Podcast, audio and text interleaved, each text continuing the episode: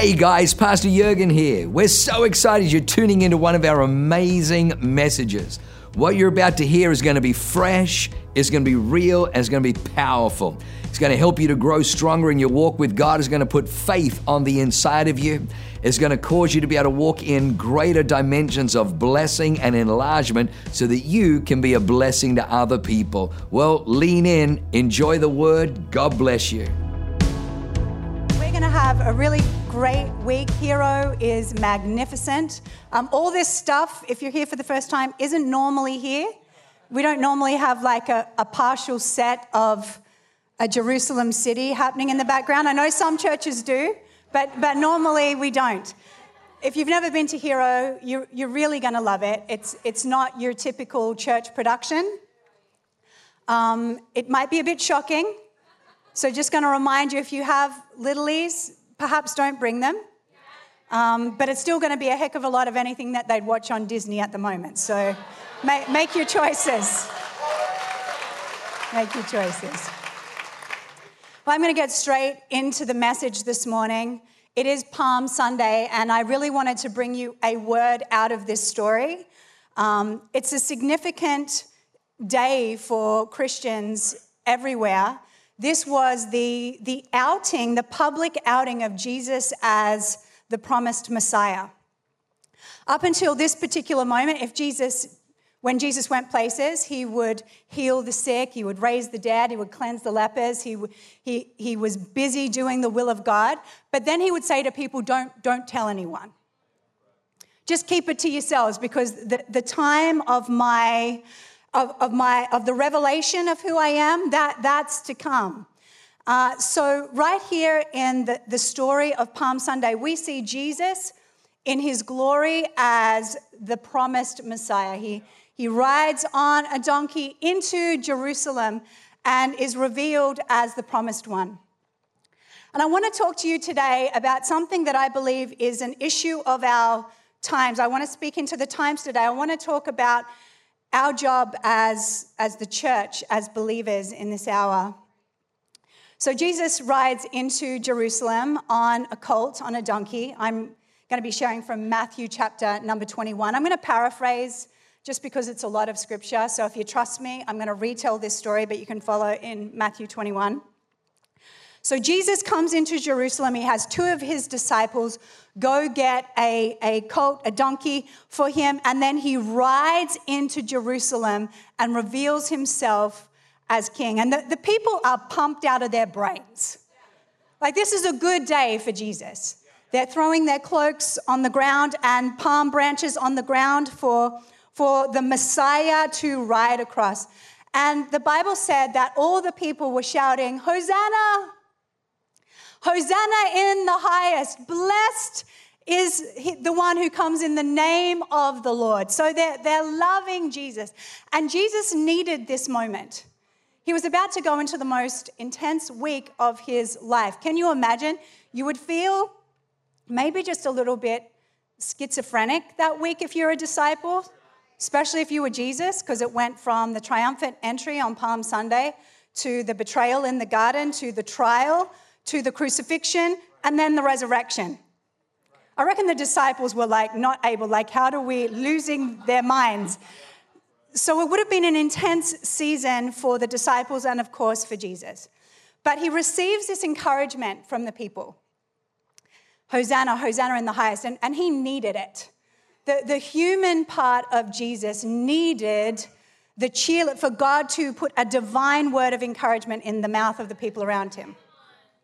And literally, the translation, translation of Hosanna is save. So they were affirming him in his assignment today. Save, Jesus, save. You are the Savior. Save, save. And it's interesting to me, though, in just a couple of days, the mouth of the chant, uh, sorry, the mouths of those same people would begin to chant the complete opposite of an encouragement. Have you ever stop to realize how fickle the crowd can be sometimes. How on one day somebody is carrying the word of the Lord, a word of encouragement for you, and you need it, and it does your soul good, and you, and you receive that affirmation, that encouragement as if it's coming from the Lord Himself. But then five days later, those same people can be carrying a word from a demonic spirit. I mean, it's the mind boggles. In less than a week, they go from Hosanna, Hosanna, save, save, Savior, to crucify him, crucify him, crucify him. How many people have ever been in an experience where that's been your reality? From one week to the next, or perhaps even from one day to, to the next, your head is spinning because on one end you got encouragement, and then the other you got a curse from the same mouth. It's wild. So, the title of my message today and the question that I want to ask you is this What do we do when the world changes its tune? You know, I think it's been obvious, especially in this season, that we can't build our lives on the ever shifting sands of men's opinions and their affections. That's why we need a steady, firm Savior.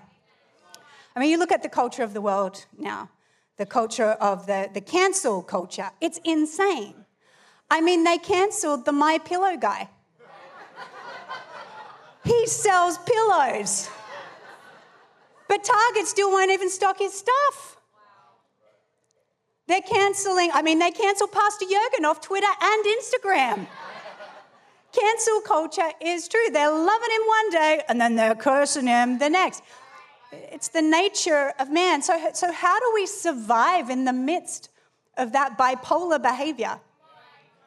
How do we not lose our minds when the world changes its tune? One of my favorite stories in the whole Bible, I love the book of Acts. It's the book of action. And if you ever get bored in your Christian faith, just read Acts. Like they were wild, you guys. They, they, they, they got up to all of it, and all of it happened to them. So the Apostle Paul, he's on his way to, to stand trial in Rome, and, he, and he's living his best life. Don't feel sorry for him. Because the plan was always to go to Rome so he could win Caesar to Jesus. So every day was a good day for him. Hey, I'm not going to Rome on a cruise liner. I'm going on a slave ship, but I'm going to Rome. It's all good. So he's on this boat to Rome, and many of you know the story. In Acts 28, there's a massive uh, storm, and the boat ends up being shipwrecked, and he lands on the Isle of Malta. It was a stopover that he never expected. And so they're on the Isle of Malta, and the Bible tells us that the natives were unusually friendly. And isn't that a nice day? We've just come out of a season where the natives have not been very friendly. But anyway, they're, they're gathering wood for a fire, they're building a fire. And the Bible says that when they'd built this fire and the flames started to lick up heavenward, that a viper launched out of the fire and fastened itself to Paul's hand. And then he got some Taylor Swift action on him and he shook it off. And the natives, like they came up with this synopsis, and this is where I really want to highlight to you the fickleness of man. When they saw this snake jump out, they're like, oh, he must be cursed. He's got to be a murderer. He's cursed. He survived a shipwreck only to be taken out by a snake around the fire. He's cursed, cursed. But then the Bible says that eventually, when Paul didn't bloat up, keel over, and die, they changed their minds and said, he must be a god. I introduce to you, America, the fickleness of man. In one sentence, you can go from being cursed to being a god. So, how do we survive in a world that is constantly changing its tune? And, and I know this is going to minister to you personally today, but I also want to speak to us um, from the perspective of the church's response. When the world changes its tune, how should we, the family of God, respond? What should the church's response be? Okay, you ready? Good, I'm ready too. All right. What do we do when the world changes its tune? Number one, we don't change our tune. Don't change your tune. Continue to do what's right. Continue to stand upon biblical principles. Continue to honor God with your life and your choices. when the world changes its tune, we don't have to change our tune with it. In Psalm 119, 89, it says this Forever, O Lord, your word is settled in heaven, standing firm and unchangeable. We're going through a season where people are trying to modify what the word of God says. And, it, and I'm telling you today, it's a fool's errand. It's a terrible idea because it's this very word that changes people. And, and I want to be really honest and candid with you today. And I'm very sad that the truth is controversial, but it is. So I'm, I'm just going to go ahead and say what I, ne- what I need to say Be- because I've, I've seen the power of God's word applied to change a human life. How foolish of us to think that we can water down the truth or, or, or push it aside altogether and still be salt and light on the earth that God has called us to. Jesus said in his very first public message if your salt loses its flavor, if you lose your saltiness, what good are you? And, and can I pose the question today to, to the broader church have we lost our saltiness? Have we lost our flavor? When the tune of the world changes, we don't change our tune. We stay committed to the word, we keep loving people, we take people how we find them. No matter how you come, messy, self righteous, we take you how you come. But because of the word of God, you don't have to stay the way that you come you can be transformed. You can be transformed. Let me tell you a story about a friend of mine who I met in New Zealand about 25 years ago. Her name was Marley, and she came to our church in New Zealand from a extremely broken background. She was uh, horribly sexually abused as a young woman. She was part of a gang and really used and passed to and fro by just the worst elements of society. As a result of that, she was compelled into a lifestyle of homosexuality. She was living a, a, lesbian relationship. Now, when she came to our church, did we love her and accept her? A hundred percent. She met a church with arms wide open with, with people who were gentle and kind and loving. And because of the culture of our church, we were able to love her rightly and through the process of discipleship, standing firmly on the word, even though the culture of the world had changed and very much, very much uh, affirmed some of the things she was living in, some of the things that she was involved in. She came to our church, she found love and acceptance. And I believe that's an extremely important thing. But we don't change our message because of the people who are in the room. And, and let me tell you why. Let me flesh it out a bit because I know we're in an era where we have to go the long way around. I, I, I believe that Jesus is a redeemer. It's arrogant of me and actually idolatrous of me to say, Step aside, Jesus. Your word and your power to transform is not enough.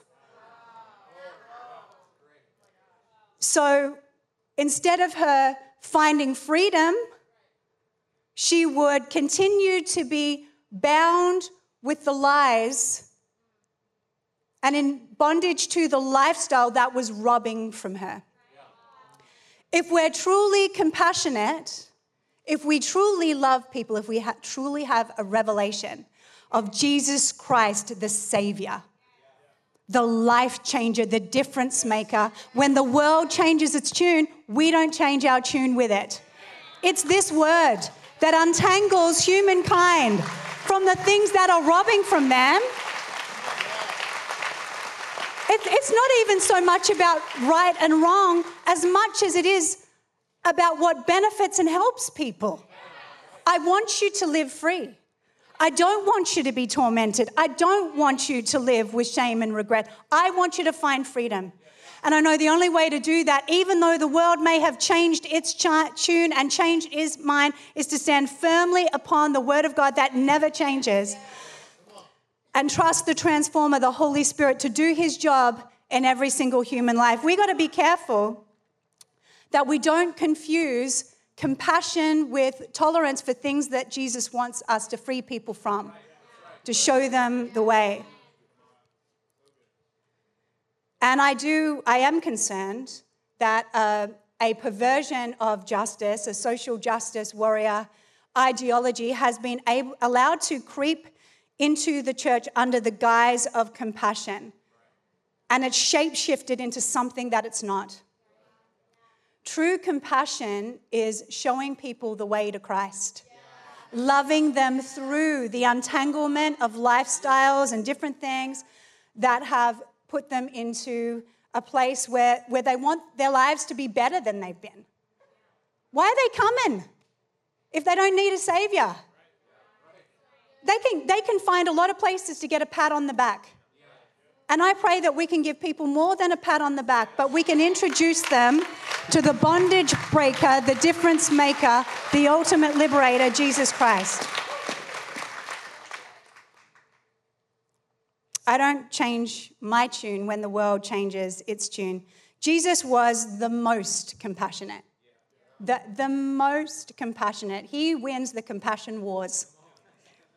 And yet he didn't pander to the sins that bound people. He saw sin as the culprit.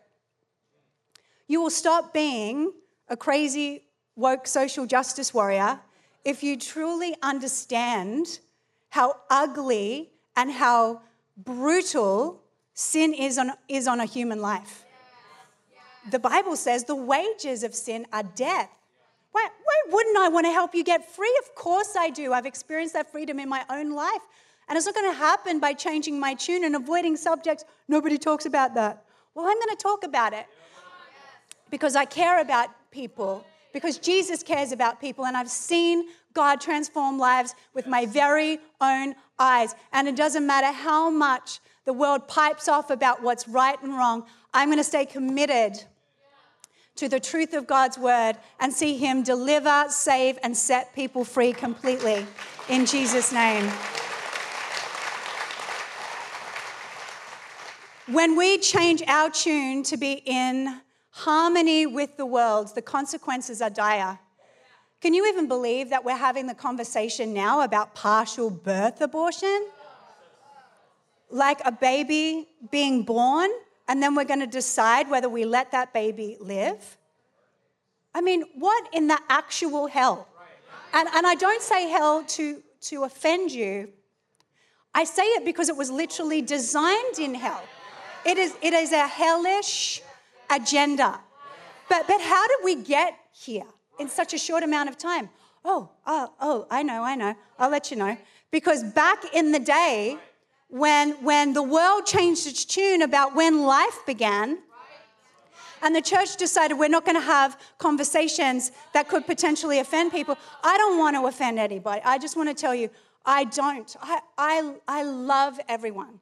And uh, if I'm honest, I want people to like me. I'm one of those people. I don't, I don't want to stir people up for no reason, and I don't like not being liked. But I don't say what I say to offend people, to offend lives. I say it to save lives.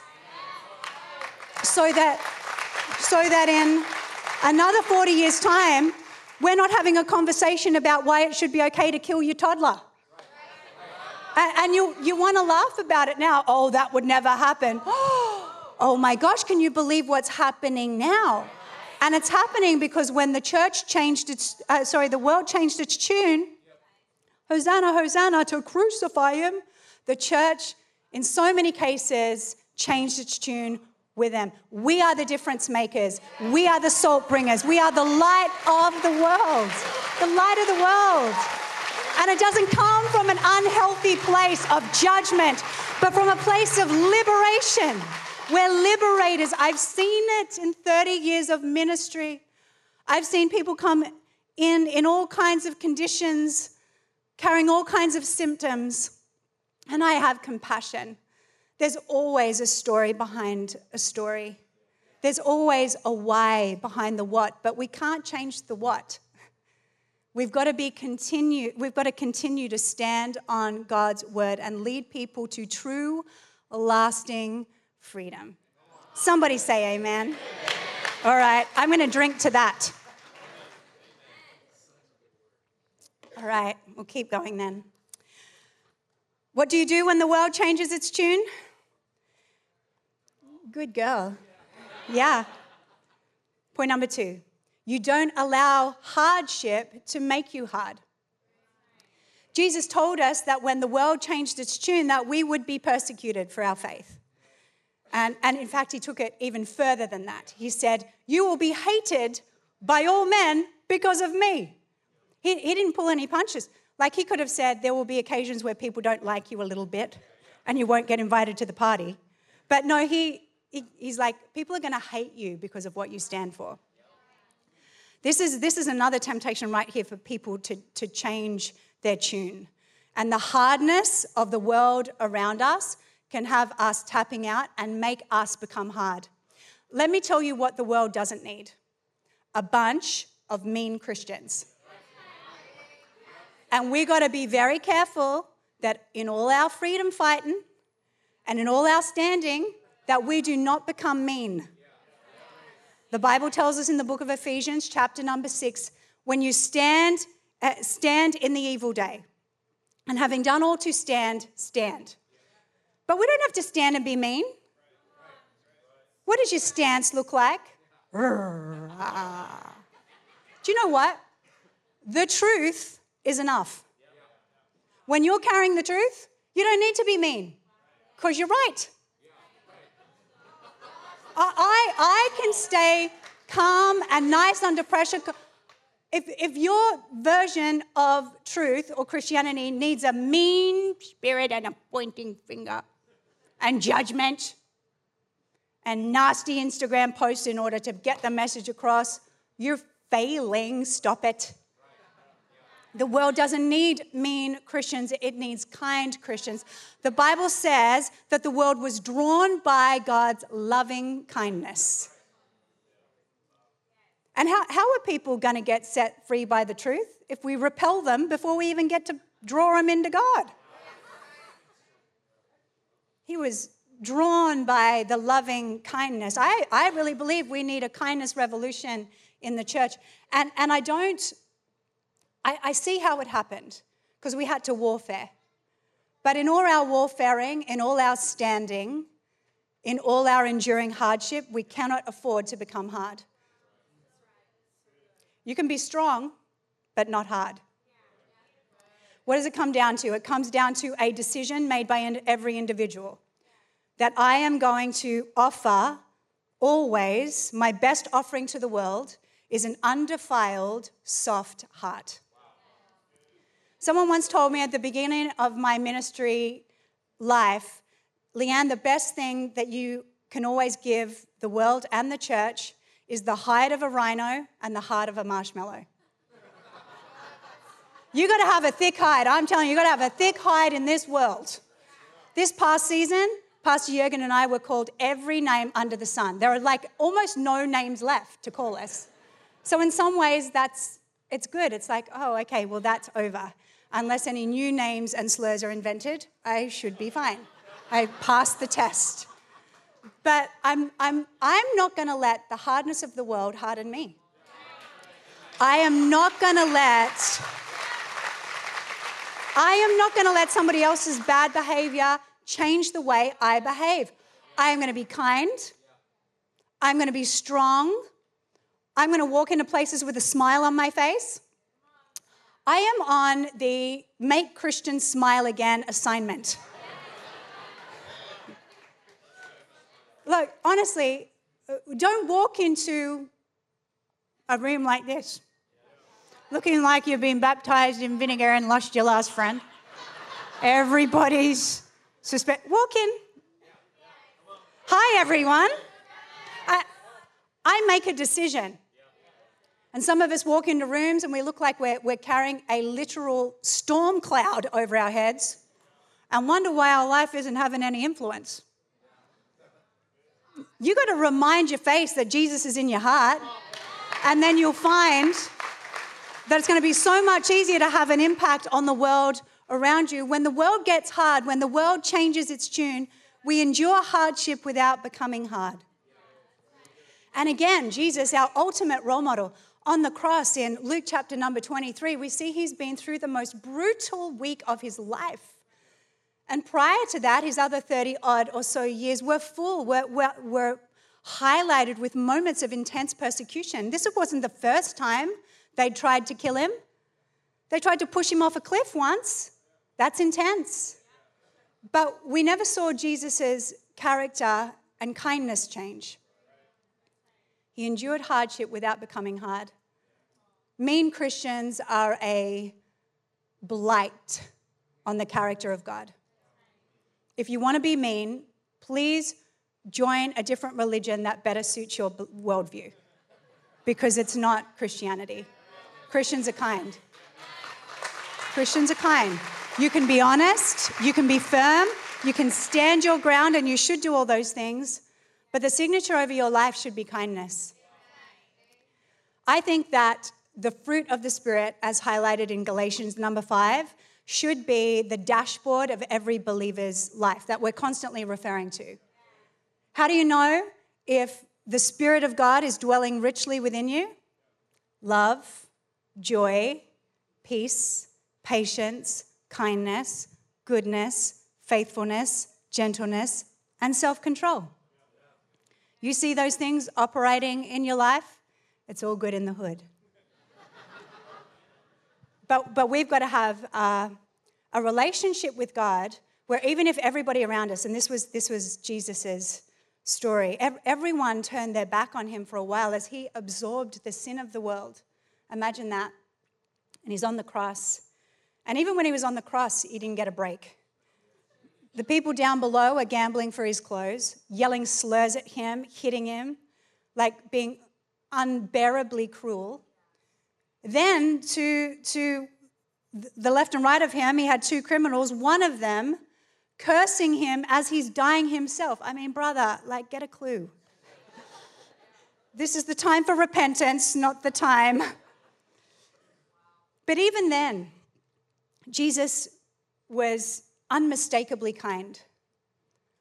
The Bible says that the thief on the cross next to him turned to him and told the other guy to shut up, the cursing guy, and said to Jesus, Oh, Jesus, remember me when you come into your kingdom.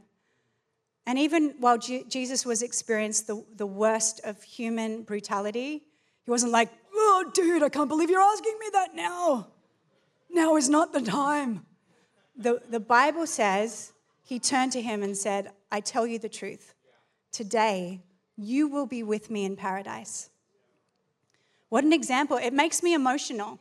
And, that, and that's why it's such an abhorrent wickedness to God when we are unkind, when we let the hardness of the world make us unkind.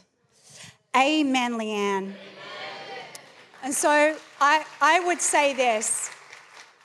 Here's the decision that I've made, because trust me, I've had it all thrown at me. I mean, your mind would boggle. You would not believe the stories I could tell you about the things that have happened. But, but now it makes me laugh. Do you know why? Because I come to God daily. I think if every Christian came to God to, to unload their grief, imagine how your life would change if, if just a few moments a day you, you took all the wounds and the hurts and all the things that people did and you allowed yourself to grieve rightly before the Lord. I, I come to the Lord almost daily. Oh, God, I, that hurt me when they said that. Father, but I, I choose to forgive. I, I surrender my heart to you. Oh, minister to me, Lord. Minister to me. I think if every Christian did that daily, didn't let the sun go down on their wrath, imagine if we did what the Bible said, y'all.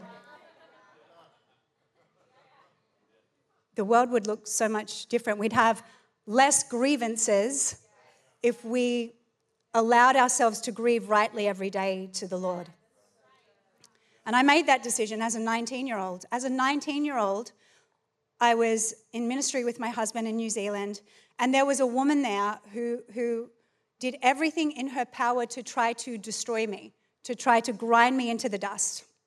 And I, I hold no anger or unforgiveness or bitterness toward her. She was literally just a tool of the devil. Just like these people in the story of Jesus, they go from one day, Hosanna in the highest, to crucify him. So there are people sent on assignment to do the, the devil's bidding in your world, to get you hard. And trust me, all humans can carry a, a demonic word in them. So that's why you got to be careful. Don't receive it, don't absorb it, go surrender it to God, come to God. And so there was this woman who was, she, it was her intent, and I was only 19. I didn't even know all the books of the Bible all the way through.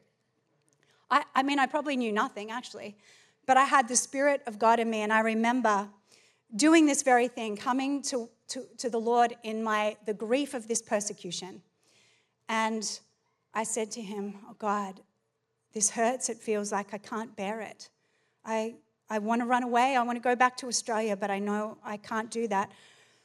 I know that you've called me and I'm, I'm going to stay. Father, never let me forget how this pain feels so I never do it to anybody else.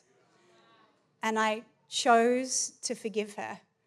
And I honestly think that's, that's why I'm a joyful, kind person. Not because I, I came out of the womb joyful, although I did actually. I was smiling when I was born. But definitely enough, enough happens in life that can twist you, right? So, what's the difference? I made a decision.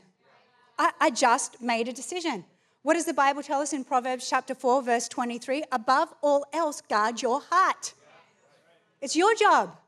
Bible doesn't say, and Jesus will stand in front of thine heart with a flaming sword to make sure every negative word is sliced down before it can penetrate your soul. He said, No, you got to guard it. You got to guard your heart, not close it, but make a decision. You're only going to allow things in there that are healthy and life giving and virtuous and true. Bitter Christian, two words that should never go together.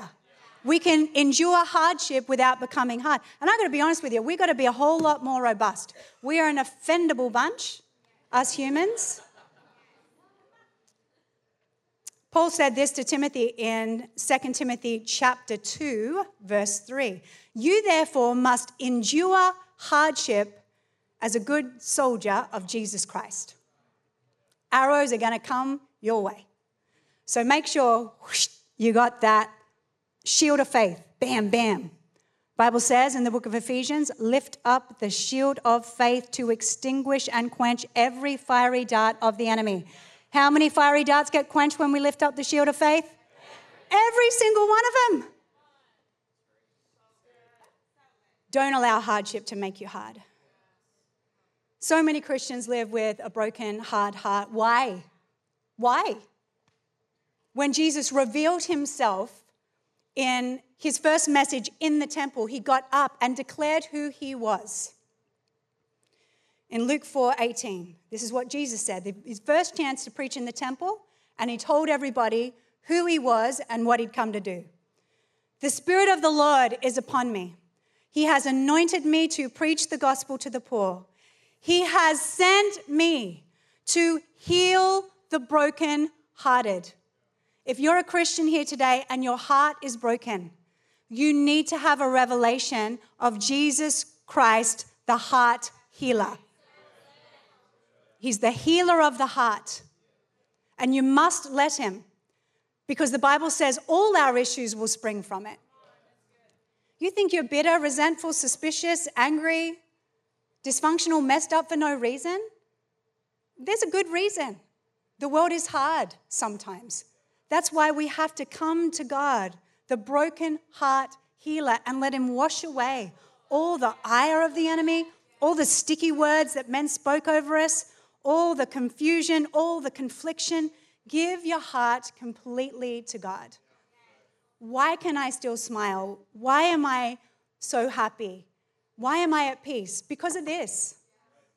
I don't have, probably, well, I do have a really great life, but I think which came first, the chicken or the egg? Well, clearly the chicken came first because God created it. But, but what I'm saying is,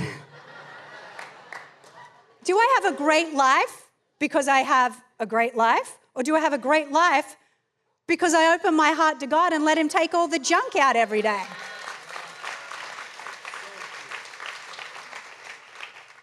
What do you do when the world changes its tune? You don't allow the hardship to make you hard. Come to the healer. Jesus is a healer. Amen, Leanne. And finally, what do you do when the world changes its tune? And I'm going to ask the, the band to come up as we come to a close this morning. Fulfill your assignment. Your job descri- description as a Christian, as a kingdom builder, has not changed. The world may have changed, the world may have changed its tune, but your job description hasn't changed. The world didn't call me, and the world doesn't get to uncall me. I don't even get to uncall myself. I would live in torment forever. Oh, trust me, I, have had conversations with myself in my own head for like a minute or a day where wouldn't it be nice to have a simple life on an island somewhere?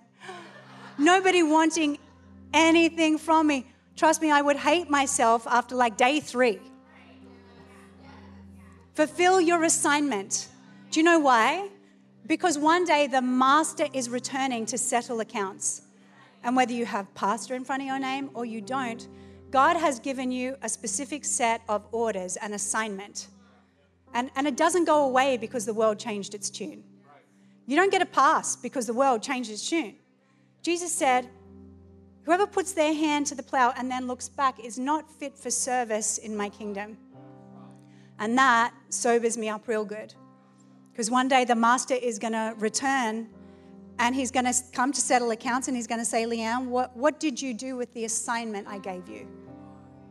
I could be like the guy in the parable of the talents in Matthew 25 that Jesus spoke about when the master came back to settle accounts.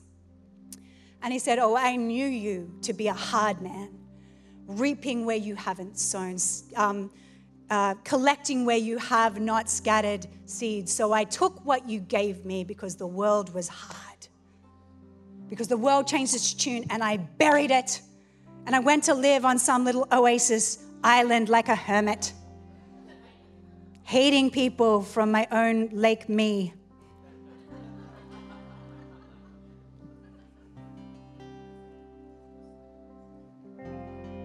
I don't want that to be my story. When Jesus comes back, I want to be able to present to him, Father, you gave me this. I may have only been a one talent girl but I'm giving it back to you with interest. The world was hard, it was called every name under the sun. The world changed its tune, and there was some persecution, and it was difficult. And yes, there was some inconvenience. Oh, but Father, it was so worth it. It was so worth it. You know, the Bible says that the wicked servant, when Jesus, when the master returns and, and he buried his talent because it represented something hard for him to have to increase, that Jesus said, cast him out into outer darkness. Jesus, nice Jesus said this in the New Testament, where there is weeping and gnashing of teeth.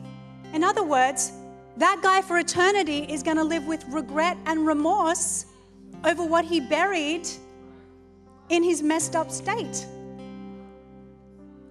We are living for eternity.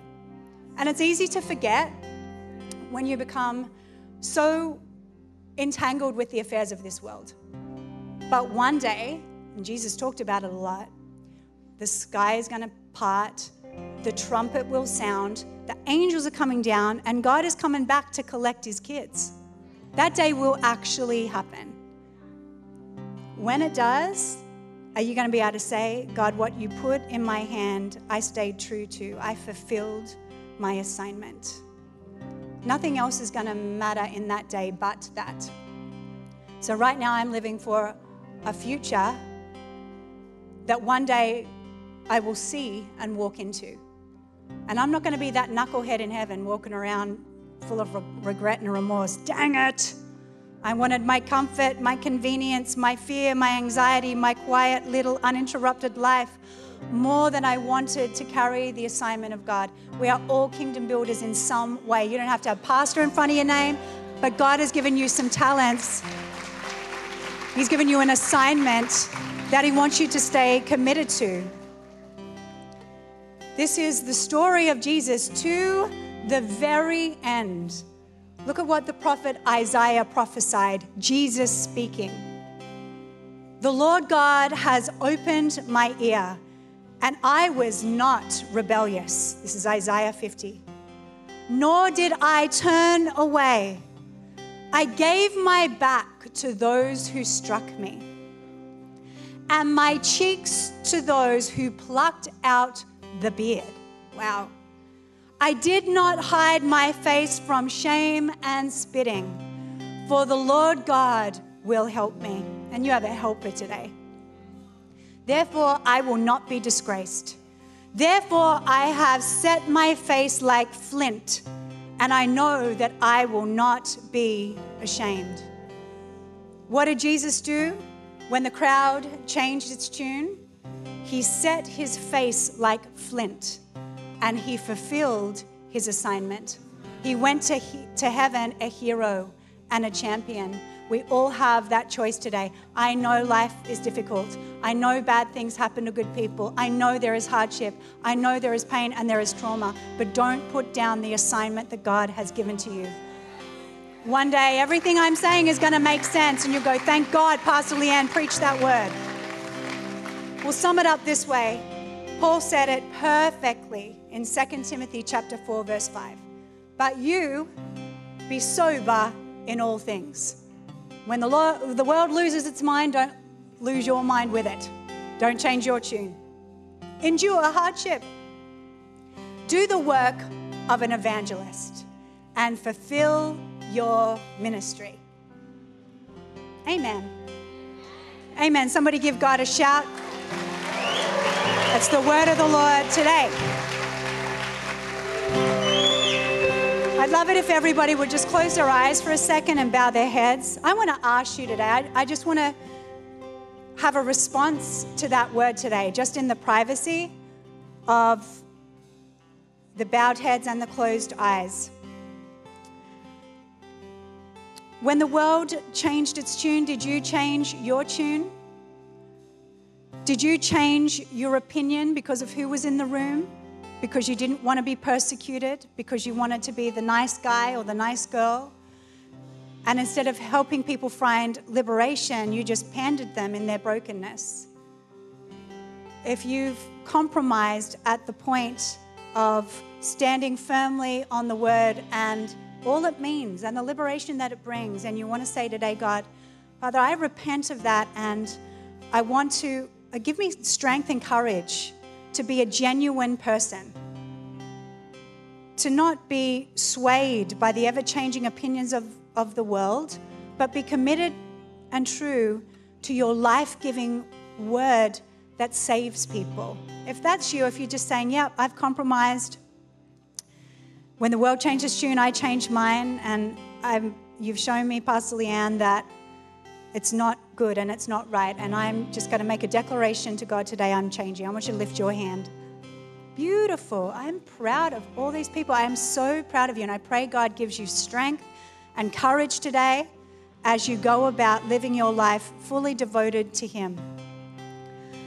Or maybe you're here today and you've compromised when the world changed its tune by becoming hard and you realized, I've become hard throughout this season. I, am not as kind as I should be. I, have isolated myself because of the brutality of the world. I have let stuff in my heart that I shouldn't have let in there.